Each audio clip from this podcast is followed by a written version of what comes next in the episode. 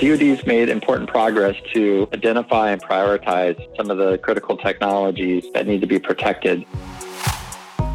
Hi, and welcome to GAO's Watchdog Report, your source for news and information from the U.S. Government Accountability Office. I'm Holly Hobbs.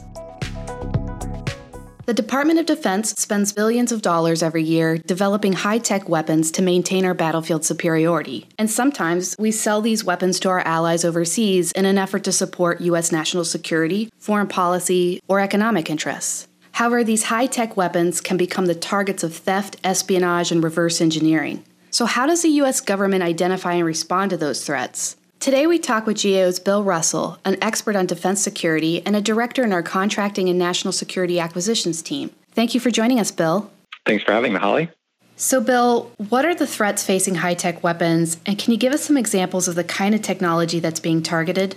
I think there's a lot of interest in maintaining the U.S. technological advantage. It's a whole of government approach, and that involves, you know, what we do sell overseas. So think of everything from jet fighters to missile systems, other technologies that go along with it. And then there are necessarily going to be attempts from adversaries and other bad actors to try to acquire those technologies through illicit means. Some of the things that have been targeted as recently as 2018 include various types of aeronautics, different armaments, and space systems. And we also have to think about protection of some of the emerging technologies that are going to be important to defense systems going forward, like artificial intelligence.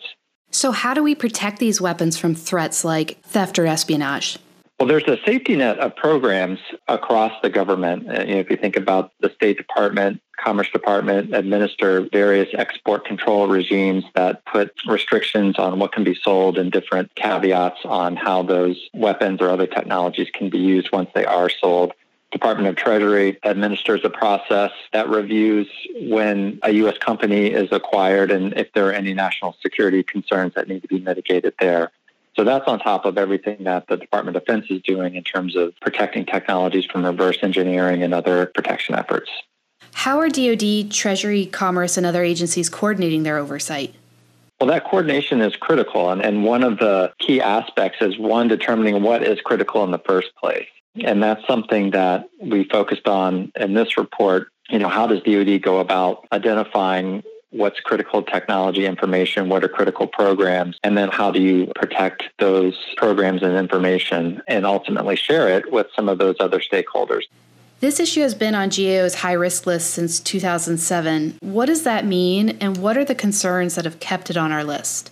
So, our high risk list is really those issues that are so important they require immediate, sustained, and whole of government approach to try to mitigate risks. So, did we identify any new concerns in this report? So, in this report, we really took a look at what DoD's efforts have been to identify what technologies and programs are critical and the extent to which they have shared that information with some of the key stakeholders in the technology protection process. And what we found is that DoD has made progress. They've come up with a new process for identifying critical technologies and programs, and they've made progress to identify how they would protect those technologies, but they've fallen short in communicating that actual list of technologies and programs to both internal stakeholders within the Department of Defense and some of those external agencies.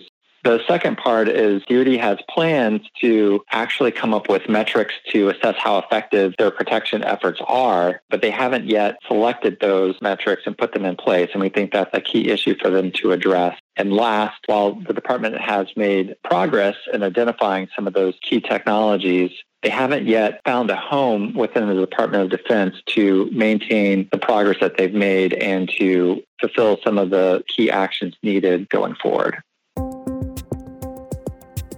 So it sounds like high tech weapons are important not only for maintaining the U.S.'s military advantage, but also as a foreign policy and economic tool. And because of their importance, they also become the targets of threats by our adversaries. Bill, did we make any recommendations to help DoD protect these technologies? We did. We made three key recommendations, And this is really aimed at helping DoD to complete some of the tasks that it has already identified that it needs to do. First, as I mentioned, they've made a lot of good progress in identifying what the actual critical technologies are and some of the critical acquisition programs that need to be protected they still need to make progress to fully and formally communicate that list both internally within DoD and also to other critical agencies that help protect technologies, and that includes Department of State, Department of Commerce, and Department of Treasury. Once you have that in place, you need good metrics that you're going to use to assess how effective the protection measures are.